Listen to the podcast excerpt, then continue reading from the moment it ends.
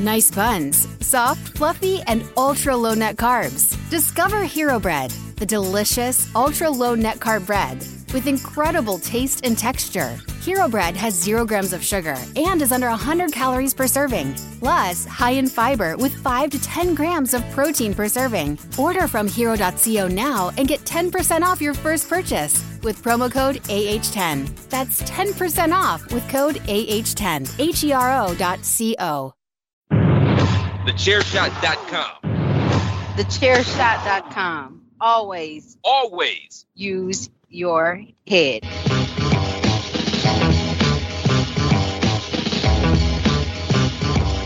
You are now listening to ChairShot Radio.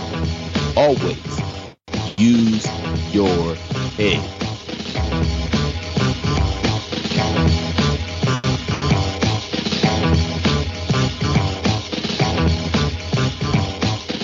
Oh, yeah. Here it is, Kayfabe Tuesday, which means only one thing. It means ChairShot Radio Hockey Talk Edition. That's right. You're listening to ChairShot Radio Hockey Talk here on the ChairShot Radio Network, part of thechairshot.com, where we encourage you to always use your head.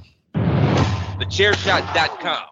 Always use your head. And as usual, I am joined by the most negative Washington Capitals fan on the planet, the lawyer himself, David Ungar. Dave, how are you? Watching the Caps shit the bed early this morning, but otherwise... You are Randy Quaid in Major League Two. I love it. You are Randy Quaid in Major League Two when you talk about your beloved Caps. I wish we had a reliever like Wild thing, but it's all mild. It's all mild thing for the Caps. Your grab your throat and choke thing. That's your goalie situation right now. Hey, we are not alone today.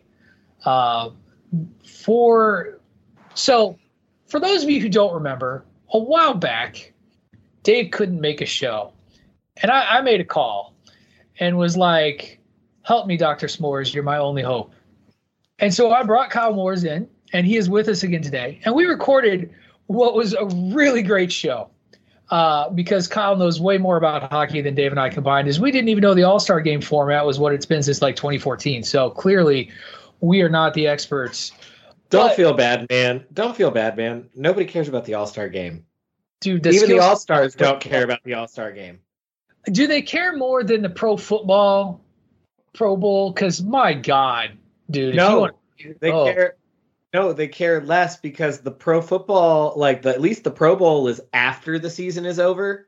So, you ain't worried about getting hurt and, messing things up. The NHL All-Star Game is in the middle of the year. It's a terrible format. It is something that nobody cares about. And so, I would skip that thing for any reason or no reason at all. That's fair. Hey, did you watch the skills challenge, though, at all? I caught some of the fastest skater competition because, that is fun to watch. And I caught some of the shot competition, but other than that, I did not. All right. So if you have time, I do. I stand by. Go check out footage of the face-off competition they did on the Bellagio fountain, where they're shooting from one platform onto 5 other platforms. It was amazing. That's interesting. It had this cool, they used the fountains themselves as a projector screen. So they were putting everybody's names up, and the platforms, there were two, there was one goal that was about 30 or so feet away, 2 large platforms to the left and right of it, and then 2 really small ones that were, I would say, 10 or so feet away. And in the first round, they had to get a puck onto 4 of them, all 3 of the distance ones and one of the short ones. And then the 2 finalists had to hit all 5, and it was who could do all 5 in the shortest amount of time. And it was obscene, and I can't even remember. Somebody did it in 11 seconds. Damn. First round, and it's that short, and it was the short shot that was nuts, because you had to knuckle puck it, because there was a little wall to keep it in, but they would bounce them out, they would overshoot.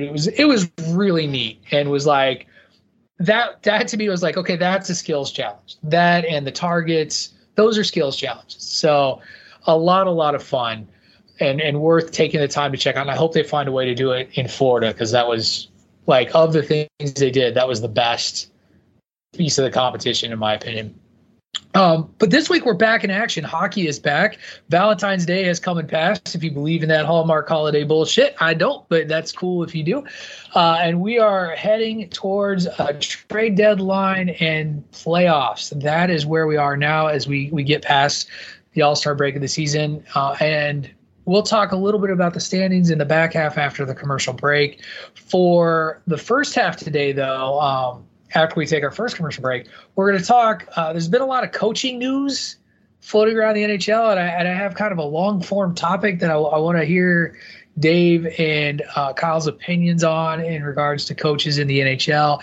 And then Kyle actually messaged me because he was eager to talk about the news out of Arizona, and it will be a follow-up to a story that Dave and I covered about a month and a half or so prior. So really exciting stuff, and that's what we're going to cover when we come back from the commercial break. So without further ado, we're going to take that commercial break and then talk some coaching changes and some location changes. You're listening to Chair Shot Radio Hockey Talk Edition here on the Chair Shot Radio Network, a part of thechairshot.com.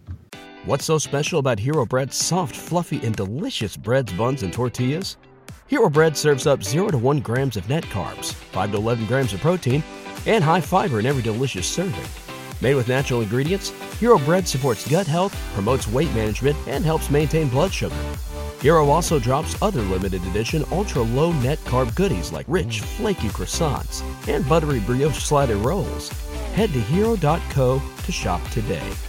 Promotional consideration paid for by the following. Hey folks, PC Tony here. Thanks to our new partnership with Angry Lemonade, you can save 10% on physical products and digital commissions using the promo code ChairShot. Head to angrylemonade.net to check out their amazing catalog of products and services. Use the promo code ChairShot to save 10%. That's angrylemonade.net.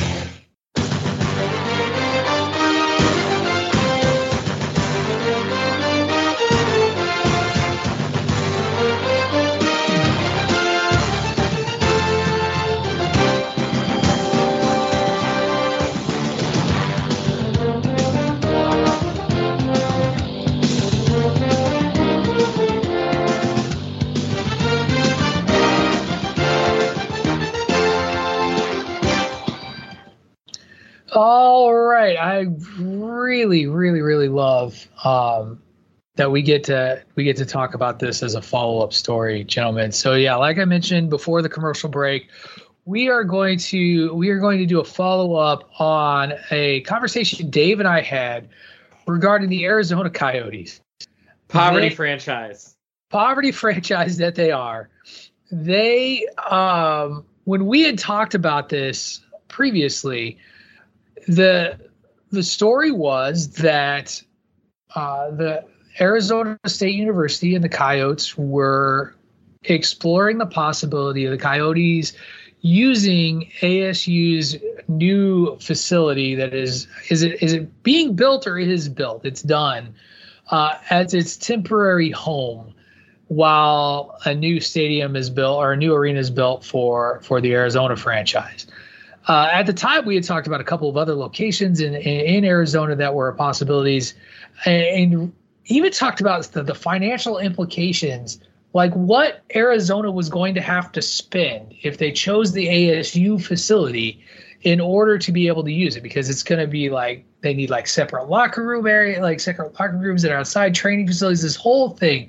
The actual details themselves are just astounding. And so Dave and I were like, nah, I mean, this is a possibility, but it seems like a dumb one to take. Well, folks, they took the dumb one. That's right. Arizona has inked a deal with ASU to use this new facility. Kyle, you are really, really excited. This is why you reached out to jump on the show today. So I cede the floor to you. Talk to us about this story. So first of all, it's guaranteed as like they've signed a 3-year deal with an option for longer, but the layers of ridiculousness to this story just build and build. So this is their air quotes temporary home while this new arena in Tempe is supposed to be built. This new arena hasn't been approved yet by the Tempe City Council. They have not approved this like supposed new home that the Coyotes are planning on. So that's number one. Number two, Coyotes got evicted from Gila River Arena. Let's call it what it is. All right, y'all. Gila River Arena said, y'all don't pay your bills. We don't want you anymore. Get out. And terminated the contract. So because of that, the Coyotes had to agree to pay up front all of the related costs for leasing the arena, for building the extra locker rooms and facilities that they have to build because they can't use the same ones as the university. They had to pay all of that up front. They do not get any kind of naming or sponsorship rights aside from whatever happens on game day. Arizona State gets priority for scheduling. They cannot use the arena as a practice facility, so they're going to spend another $10 million to renovate their old practice facility so that they can use that as a temporary practice facility. And we haven't even gotten to the cherry on top. The best case scenario capacity attendance for this facility, best case scenario, is 5,000 people. Realistic scenario is going to be even less than that because the way that they're going to have to make changes and upgrades to make it an NHL ready surface and facility is going to require them to take some of the stands out for the NHL portion of the games. And so you're really probably looking at a capacity more in line with like 3,800 to 4,200 people in a professional stadium. I mean, isn't it about how many tickets they sell anyway? Dave, for a team that's declared bankruptcy. Meanwhile, Quebec would welcome the Coyotes with open arms right now, and they wouldn't have any of these problems. Houston would welcome the Coyotes with open arms right now. They wouldn't have any of these. Kansas City. I could think of 10 other.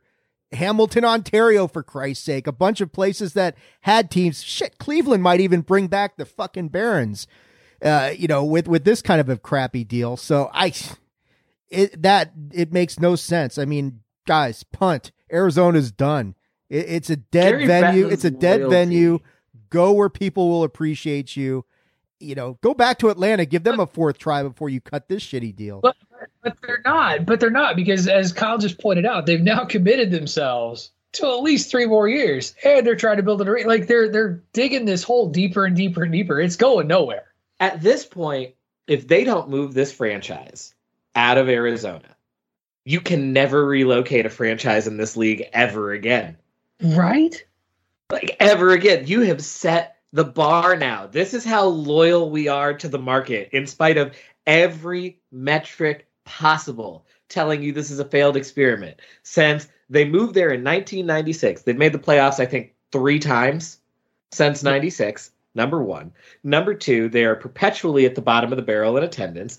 They've gone through, I think, 3 or 4 ownership groups. They've declared bankruptcy twice. They've been taken over by the league twice. Like, this is just an embarrassment. And yet here we are. So I just don't. I think you're right, Kyle. But I don't think it's going anywhere. Like, clearly we're it's a sinkhole of money, and they keep just pouring cash into something. It's grotesque. It's like Chicago Bears ownership. Like, it's just terrible. So there you go. Let's not get carried away, Patrick. All right, come on now. That's true. We aren't the Commanders. So you're also not in Chicago anymore either. I am not in Chicago. No, the Bears. That new arena is not going to be in Chicago anymore. I basically, like, I live there by proxy. Like, that's a very long proxy, but it's there. So I agree. But yeah, this is a garbage hot mess, and it just won't go away. And honestly, it's great for us because it gives us something to make fun of and talk about as that franchise continues to be a dumpster fire. Biggest dumpster fire in the NHL outside of Arizona. Who's second?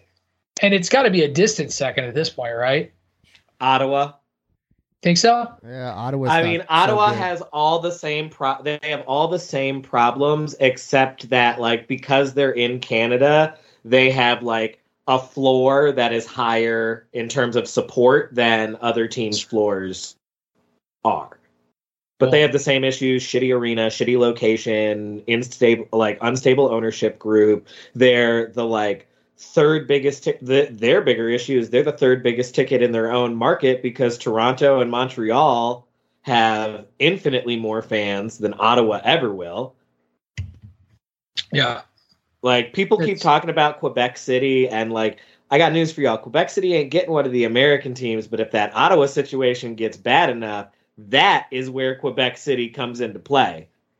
Dave, what about you? You agree? Ottawa? Well, Ottawa's pretty bad as far as the Canadian franchises all are fairly stable other than that one. And they're the ones that stand out. I'm trying to think of an American, somebody in America who I look at and say, is it too early to declare? Buffalo? Yeah, Buffalo's a big problem. Too early to declare Seattle a problem? Probably a little too early for that. I don't think it's dude, you can't bury a new franchise 7 months into it's. We can't fall into the trap of judging them based on Vegas. Vegas was such an aberration and such a unheard of for an expansion franchise to come in and just instantly be one of the best teams in the league. Well, and the league set it up that way. The league loaded that deck so hard for Vegas to be successful that they handicapped Seattle in just its draft and all of that. So, yeah, I'm with you. I think the other team, I see what Kyle thinks about this. Back in some time. The Islanders are a team that I have some concerns about because, they just keep bouncing from arena to arena and they have not performed well this year. And I know they just opened a new place, but that hasn't gone so swimmingly. There's somebody I'd watch over the next couple years to see what they're. I don't think the Islanders will ever move from New York, but it's difficult for a team like that to remain competitive when it's like we don't even know where we're playing from one year to the next. Barclays, Union, Nassau Coliseum now, whatever the hell they've got going on. They have so much egg on their faces from not just doing what they should have done in the first place, which is either implode Nassau and rebuild on top of it, or just renovate it the way that you need to, because you had everything you needed in terms of that's where the fans were. They were going to show out. You knew they were going to support. You had that, and they've never had it since. Excellent. Excellent points, everyone. All right. So there you have it. More to come on the dumpster fire that is Phoenix /Arizona/Tempe/ wherever the hell in Arizona they're going to try to play next, Coyotes. We will be here to cover it, and I'm sure Kyle will message me directly when it happens because he'll want to rag on it again. But one of my other favorite things that I like to talk about during NHL season is coaching changes /carousel. And Dave and I kind of had a little bit of a Twitter DM storm of a few things that happened over the league. First, Dave sent me a message. You love your Bleacher Report, Dave, by the way. I've noticed that's one of your go-tos when it comes to sharing this stuff. And you shared that push notifications are a wonderful thing. So, right. So Edmonton has fired their head coach, Dave Tippett, after 2.5 seasons. Jay Woodcroft taking over behind the bench. We got the announcement that Marty St. Louis has been named the interim head coach of the Montreal Canadiens. And I shared that Craig Berube signed a 3-year extension with the St. Louis Blues, allegedly keeping him in place for, the next 3 seasons. But I was talking about this before you came on the call as we were warming up for the show. Gentlemen, these are all great stories, and I'm sure you'll want to talk about at least St. Louis and the Tippett firing. Berube's been kind of proven himself with St. Louis for a while. They really are pretty satisfied with him. Hockey is my favorite sport when it comes to coaching changes because they can literally happen at any point at all, and there's no such thing as a X, Y, and Z coach is locked up for any period of time because I don't know you can be fired at any time. And what is it about hockey that's a thing? And when a new coach comes in, then it seems like almost instantly the team will do well for at least 2 weeks. See Blackhawks, Chicago. Fired their coach at the beginning of the season, brought in a new guy. They went on like a ridiculous run, and now they're kind of back to where they were. Vancouver with Bruce Boudreau as well went on a ridiculous run once he got in. So, Dave, we'll start with you this time. Just any reactions to the hirings or the firings, and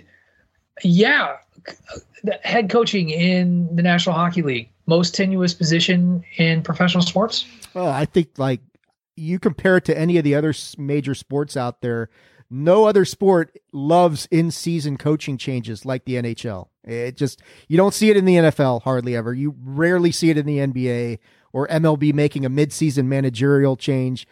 Hockey's pretty common. You know, you see that at least 3-4 times a year. We are already at that quota right now. I have no idea what the rationale is other than, you know, maybe the mindset is that teams will respond better to that kind of major jarring change mid-season. I mean, I think Edmonton made the right call. The team was not responding to Tippett. They've got too much talent to be as bad as they've been lately. I mean, Montreal is just, I mean, I messaged you the other day when the Caps played them, and, you know, Montreal's the only team the Caps can beat right now because their goaltending is atrocious. But, you know, I like both of the moves right now because, I mean, Montreal's not going anywhere. Carey Price not being there this year has killed that team and any momentum that they could have had from last year. Edmonton, there's no reason this team should not be contending for a playoff spot. So, yeah, I don't know. I mean, hockey's a little bit trendy, and I think, you know, you look at what Berube did with the Blues a couple years ago, comes in, takes them from last place to the Cup.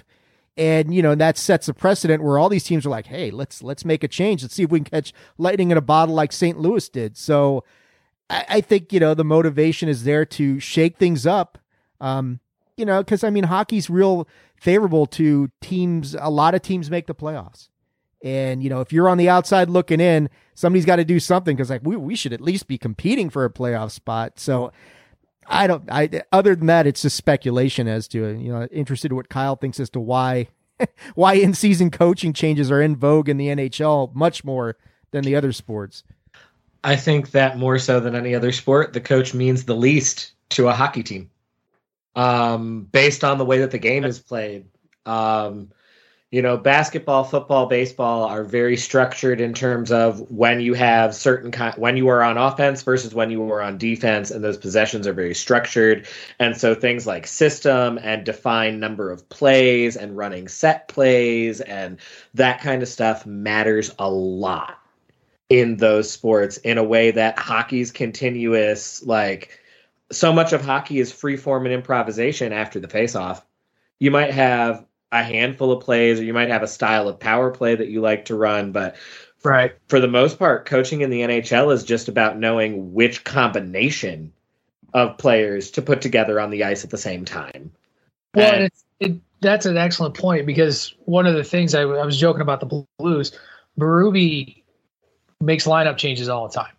In fact, like, he just pulled Jordan Kyrou and Vladimir Tarasenko off the same lines because they were on the same line together, and he was like, that's, you know, too many scores in one spot, and shifted them to, I think, shifted Kyrou to the second line, and suddenly, you know, they go out and they score like gangbusters right after. So you make a good point there. And so I think because of those things, it is so much easier to fire a coach in the middle of the season in hockey, and because those little things are what coaches do. We have a lot of like track record of teams that have made a coaching change, and all of a sudden that mid-season coaching change was just the right thing because that person switched the lineup just the right way or changed the goaltender at the right time or whatever, and the team got hot. And so I think because of that, like, it's just easier to fire a coach and replace them in the NHL than it is in other sports. Yeah, it is really fascinating because it really is the CEO of your team, right? Like, kind of, or the sort of the press face of your team, game in and game out, and really after that, like you said, maybe their approach on the power play, how they defend, that sort of thing. But the game moves so fast and turns so quickly from attacking to defend. It's such a different animal, and part of what makes it so appealing, in my opinion, is that it's constantly on the move, and there really is no dead time, and that does lead to a lot of players really running the show.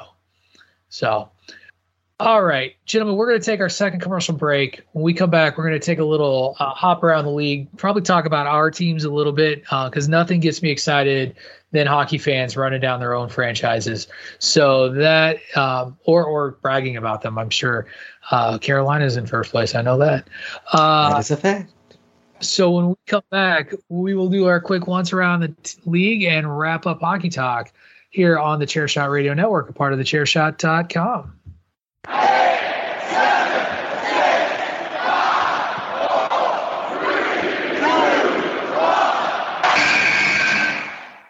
4, 3, 2, 1. This is your boy Kenny Killer telling you to make sure you check out TheChairShot.com, bringing you breaking news, interviews, podcasts galore, everything pro wrestling. Make sure you check it out, TheChairShot.com. All right, everyone, welcome back. We are going to do our once around the league. As of Sunday, February 13th, as everyone knows, we drop these on Tuesday. It's Kayfabe Tuesday. A game or two will have happened since this conversation has taken place. It's the one thing that we just have no control over. I know. I'm sorry, dogs. I didn't mean to piss off the dogs. But let's start with Kyle as the guests on the show. First of all, I have been high on your team all season, and they keep proving me right. So why don't you brag on Carolina a little bit and talk to you about what you're seeing as we get into the second half of the season? Well, so the Hurricanes are pretty fucking awesome.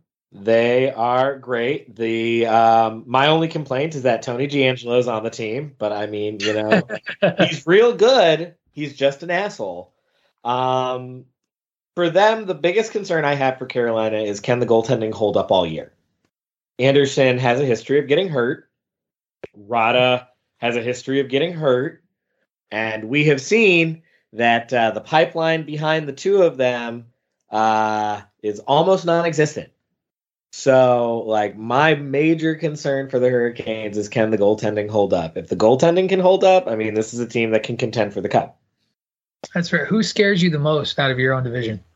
Out of the own division, I mean, I will never not be scared of Crosby and Malkin in the playoffs, or the Capitals for that matter. I mean, anytime you have like players that can score like that, that's scary. But like, other than that, like, the Metro is pretty much on lock. Outside of the top four, there's an 11-point gap, right, to the Red Wings. So like, they're gonna finish in the top four of the Metro. I ain't worried about that. Dave, did you hear that? He hates your Caps. Oh, I.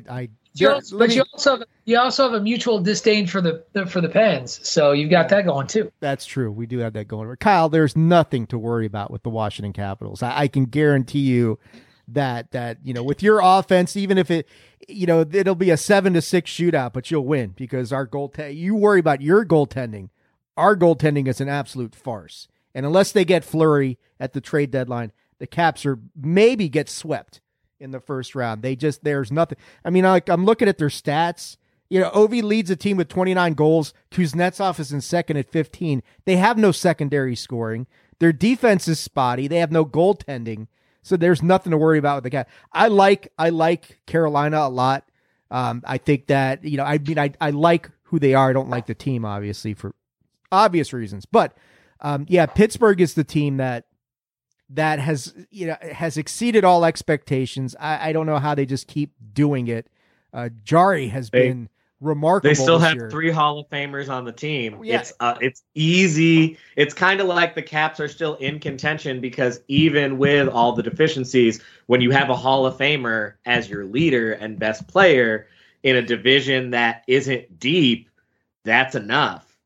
The Pens have 3 Hall of Famers still on the team. And so, like, in a division that is as not deep as the Metro, having three Hall of Famers, one of which is one of like the 5 or 6 best players of all time, like makes a huge difference. Yeah. Carolina coming out of the Metro, that seems like a really, really good chance that once you get beyond that on the Eastern side, then you run into problems. Florida, Tampa. Well, hold on. Don't jump the subject, because we're going to shift right into the Atlantic. And who Tampa Bay or Florida? Who's going to do it? Until Florida can prove to me that they can get it done, I'm going to pick Tampa. And that's basically the argument I made in kind of our midseason and look at the cup because I was like, I thought this would be the year that Tampa Bay sort of fell off a little bit. Like you were like, how can they sustain it? Three-peats, like repeats in hockey are ridiculous. Like, yeah, it just doesn't happen. And yet here we are. Tampa Bay is still sitting on top of their throne, and nobody seems to be able to get past them. Now, Florida currently up in the standings, barely, and a long way to go, but they're there. Now go ahead, Dave. Talk about how great the division. Think Kyle's absolutely right. Until Florida proves that they can beat Tampa when it counts, they've got to be considered the prohibitive favorite. They've got a really good shot of three-peating. There was my pick at the beginning of the year, was Tampa to three-peat. I haven't changed on that, despite, I know we're going to talk about the Western Conference in a bit. They are seasoned. They are a veteran team. They still have speed. They've got Vasilevsky. There are no discernible weak points on that team. Florida's damn good. Carolina's damn good. They got to prove it when it counts, and nobody has been able to do that against Tampa in a variety of environments, empty arenas, full arenas. Who gives a shit? They just win. Baby. Another team out of the Atlantic that like should be dangerous, but falls into the same category of Florida, of just like, until you prove to me that you can do it, I can't have faith in you, is the Leafs. Like, until you prove to me you can win a playoff series, I can't take you seriously. Well, I've been burned by the Toronto Maple Leafs so many times and their early exits. And yet I keep sticking with them, because you look at them on paper and they've got Tavares, they've got Matthews, they've got Marner, they've got Nylander. It's this ridiculous team that plays ridiculously when we get to the playoffs. And every year, last year I was all in. I was like, this year's Toronto's year. And then after the first round of the playoffs, I had to sit on these podcasting airwaves and be like, well, shows what I know. So, which is apparently not a whole heck of a lot. Moving over to the western side of the house and the Central, I've said this. Okay, so I've been talking down my Blues a lot. They're 7 points up on Dallas. I just find them so inconsistent in the way that they play. And it drives me crazy, and I don't have a lot of faith in them. I feel like Colorado is the team to beat out of the Central, and is going to finish winning that division or that conference.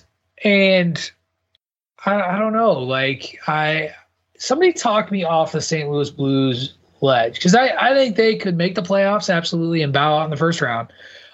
I last week said they're also the team that I would pick to go on a header late and lose a spot to Dallas or to some other team. Go ahead, Kyle. Defend the Blues. I was going to say I'd love to defend the Blues, but like the Blues are too flawed to defend. Right. They lost so much, and the goaltending hasn't been the best. We were talking about goaltending here. It's been suspect. Again, hit or miss all the way through. No team that's relying as much on Tarasenko and Saad as much as the Blues is offensively powerful enough for me to take serious. Right. So, I'm right there. So, over in the Pacific, though, ho-hum, Vegas is still Vegas. What do we think about Calgary, though? How are they running second in that Pacific Division? They're a surprise, but they're surprisingly consistent as well. To me, the bigger surprise is the Kings, how they're staying in this whole thing, and they're presently third in the Pacific. I think Calgary's got more natural talent than LA does, but the Kings just. Well, the answer. Go ahead, Kyle. I think the answer is because of the real biggest surprise of the division, which is how does a team with Draisaitl and McDavid having the seasons that Draisaitl and McDavid are having play so badly? Defense lacking badly. Just so bad. They're the biggest disappointment in the entire division. You look at this and look at the start they got off, right? They were just on fire the first couple months. And I mean, they're like them and Colorado are polar opposites of each other. Colorado struggled at the beginning. Now they're just unstoppable. But, you know, I tell you, man, I know Pat's been high on Colorado all season. They're another team that kind of is like Toronto to me. It's like, great, you guys dominate the regular season, flame out in the playoffs every single year. And I still don't know if I see enough. They get past the first round. Okay, like they do get past the first round. Yeah, but that's, this is a team. Stayed up the Avalanche a little bit. This is a team that should be in the conference finals easy or competing for the cup finals. Too much talent. But they're another one of those teams like, you got to prove it to me because... I was all in on them last year, and they just shit the bed against Vegas. So they look dominant. They're getting McKinnon back. Colorado seems like, but we all know this. There are teams that are built for the regular season and dominate in the regular season. And then just don't do it in the playoffs. And Colorado's kind of that ilk. Toronto's kind of that ilk. We'll see. I guess so. By the way, this is my annual moment since we're talking about Vegas. Alex Petrangelo, I miss you. I wish you were still in the Blue Note. Sad face, womp womp. And you should not have won your little all-star competition. That was a load of shit. Very true. What's going to make Vegas really dangerous? What's going to make Vegas really dangerous is by the time playoff season comes around, Jack Eichel will have had enough time to get back into form. He was cleared for contact, wasn't he? I think so. Yeah. That's but by playoff time, he will have had enough time to have played a couple of games, gotten his legs under him. He's a game changer for that team. I mean, that makes them on the level that they can easily skate with Colorado, and we already know they can beat them. So that's a big one. That is a big one. And on that big one, we will call it a day for Hockey Talk here on Chair Shot Radio. Kyle, I can guarantee you this time the podcast is actually going to air. Your audio sounds salvageable this time. Oh, my God. I felt horrible. So horrible. And I threw my I got this message from PC Tunney, and I don't mind talking about this because I was like, man, I really messed up. And I told this to you, obviously, I apologized a dozen times.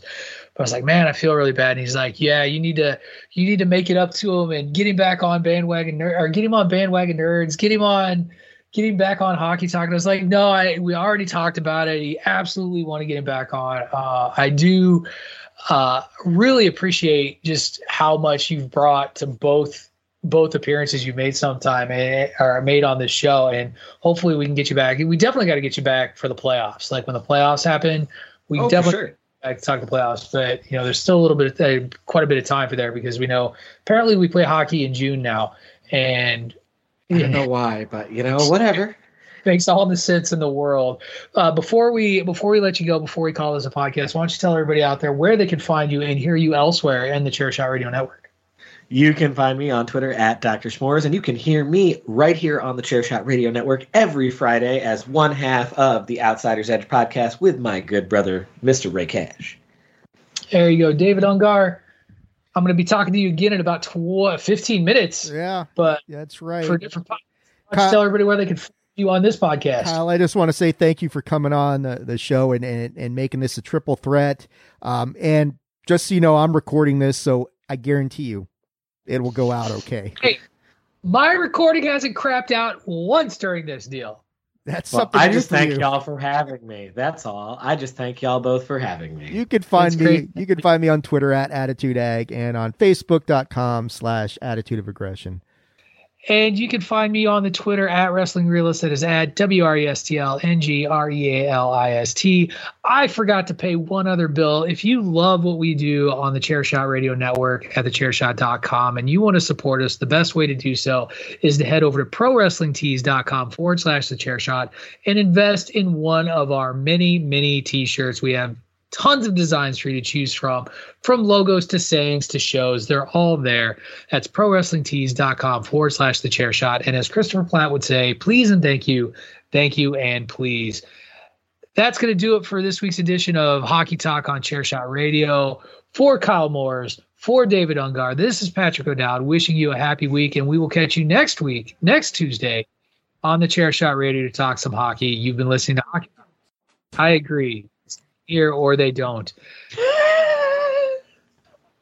You have been listening to Hockey Talk on the Chairshot Radio Network, a part of the Chairshot.com, and hopefully the dogs go home.